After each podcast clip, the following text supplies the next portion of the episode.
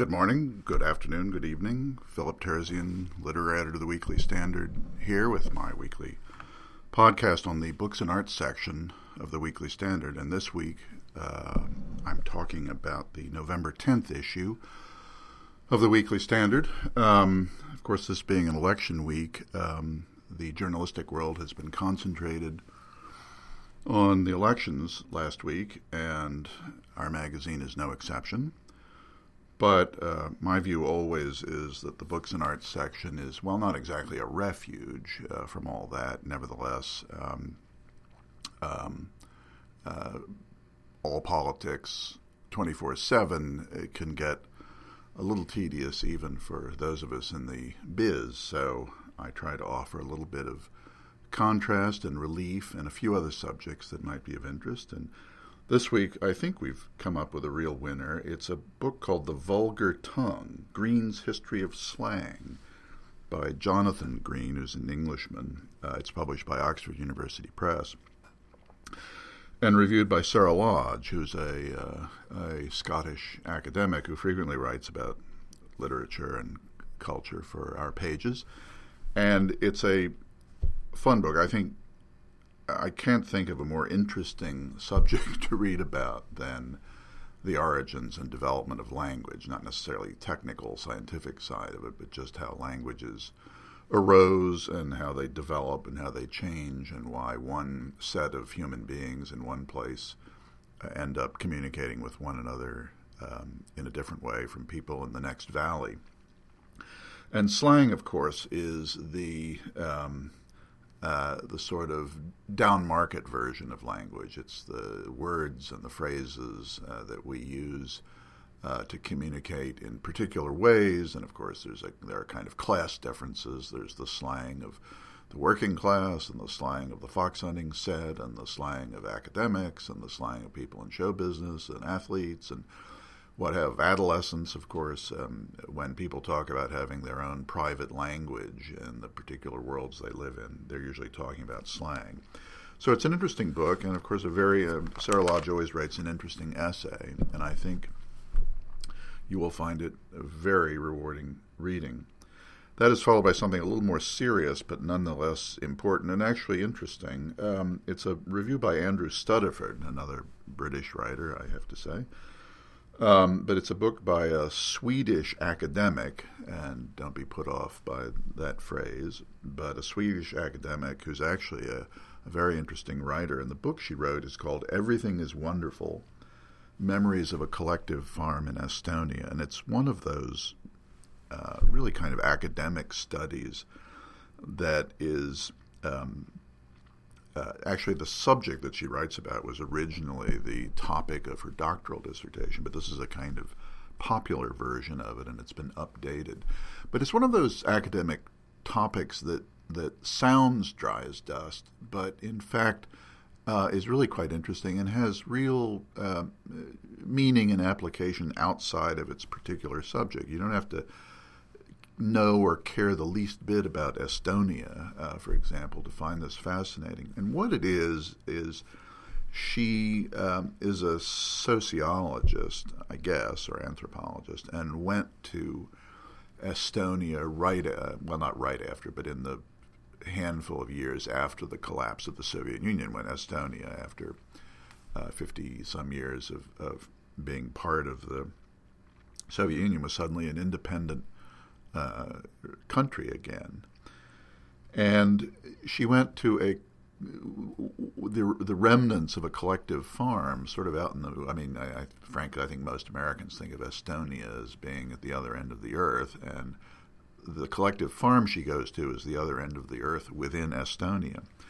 So it's an interesting description of how history affects people in large and small ways, even though Estonia is now independent and no longer a communist state and no longer under the thumb of the Russians. Um, nevertheless, um, life goes on uh, in ways that we might not guess. Life stays the same in many ways, life changes radically in other ways. Um, freedom and independence and a change in historic status um, of course, doesn't necessarily mean uh, overnight change, and as with everything, um, the change that history records is often much more slow and much more gradual and a little less comprehensive than we tend to think.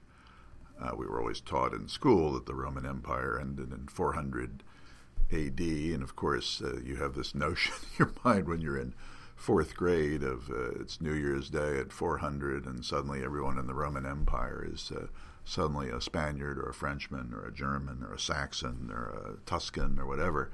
And of course, it isn't that way at all. It, the the end of the Roman Empire was uh, began long before that, and it took several centuries for it to finally truly disappear. And it's the same in this little corner of the former Soviet Empire, which uh, Sigrid Rausing records so interestingly, and which Andrew Stuttaford writes about so interesting. It's it's really a fascinating piece.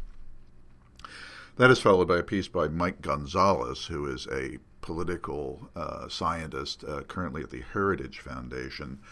And it's a book that, in many ways, was timely for this election. It's called, excuse me, A Race for the Future How Conservatives Can Break the Liberal Monopoly on Hispanic Americans. The author is Mike Gonzalez. Um, and it's an interesting uh, exploration of what the Latino vote consists of in the United States, why it has gone back and forth in recent elections. I mean, it's a huge and growing block in the electorate. And of course, both parties are chasing after it. And it has been the conventional wisdom in recent years that um, the Republicans just have no hope. Um, Gonzalez begs to differ, and for very interesting reasons. And reasons which I might say have to some degree been vindicated by the results in last week's midterm elections. So it's a prescription for what the Republican Party can do to stick to its principles and by so doing attract uh, Hispanic voters who whose party loyalty is is by no means a set thing at this point.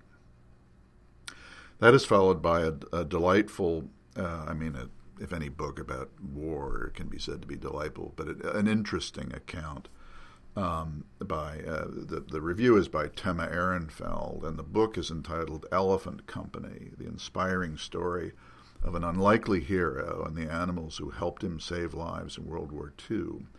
It's a book from Random House. The author is Vicki Constantine Croke, and it's about the one of the lesser known but but quite interesting theaters of war during the Second World War, the, the what used to be called the CBI, the China Burma India Theater. Most of um, American and British troops were largely involved in fighting in Burma uh, and, and China, of course. Um, but the the book is about a a British colonel named James Williams who decided to, uh, for the first time, I guess, since Hannibal 2,000 years ago, decided to employ elephants as um, instruments of war. And in fact, of course, in Burma, where American troops and largely British troops um, fought, elephants were, uh, despite their size and comparative unwieldiness, were incredibly uh, versatile and useful and effective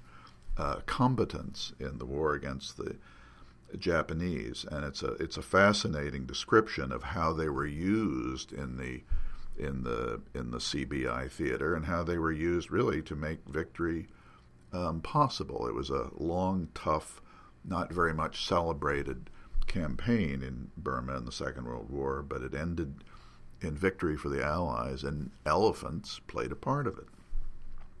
That is followed by a um, very interesting piece by Paula Deitz, who's the editor of the Hudson Review, um, who's writing about the new Acropolis Museum in Athens. Um, uh, those of you who've been fortunate enough to visit Athens and see the um, see the Acropolis are maybe aware that a a there always excuse me there always was a museum attached to the Acropolis, but now there's a much much bigger and grander and more ambitious one, which she likes very much. And it's a the essay is actually a, a, a kind of description of what the Acropolis consists of. Obviously, just more than the Parthenon. And and um, why the why the uh, depiction of the Acropolis and the explanation of the Acropolis is so well done at this new Acropolis Museum. She also makes an interesting point about the uh, um, the Elgin marbles, which of course are in the British Museum. They were sold to Lord Elgin, who was the British ambassador in Athens in the early 19th century, and have been at the British Museum ever since, where they've been seen by untold tens, if not hundreds of millions of people. And of course, there is a um, an ongoing controversy about whether they should be returned to to Greece. I noticed that George Clooney's new uh, wife, who's a British barrister, is advising the Greek government on this. But there's an interesting paragraph in uh, in Paula Deitz's piece, which I will read. In touring the Parthenon Gallery and recalling my first view of the Elgin marbles in London and their influence on my life, I suddenly had this perception. Although the Parthenon marbles were born in Greece, they have been raised in England, where the British Museum became their conduit to the rest of the world, even inspiring poems like John Keats's Ode on a Grecian Urn. Never considered fakes, the casts have themselves become art for display in museums and art academies, which I think in um, uh, just a few dozen words um, makes a, a, a, strong case for keeping the Elgin marbles where they are. Our final piece, alas, we don't have a movie review this week by John Podhoretz, but we will next week, uh, is a. Uh, I always try to feature new poets um, if possible, and this week we have a piece by Julianne Dudley, who's assistant editor of the Weekly Standard, on a new book of poetry um, by a young poet named Chloe Honum, uh, H O N U M, entitled "The Tulip Flame." It's it's very eloquent and very elegant poetry. I was quite uh, struck by the Tulip Flame when I first saw it uh, at the Sewanee Writers Conference in Tennessee last summer, and I really wanted us to say something about the book. And Julianne has done a very good uh, brief essay on Chloe Honum, uh, debut poet, and her uh, really quite extraordinary um, debut collection entitled The Tulip Flame. Anyway, that is this week's Books and Arts section for the November 10th issue of the Weekly Standard. I have enjoyed yakking about it with you, and I very much look forward to talking about next week's issue with you next week. In the meantime, thank you very much.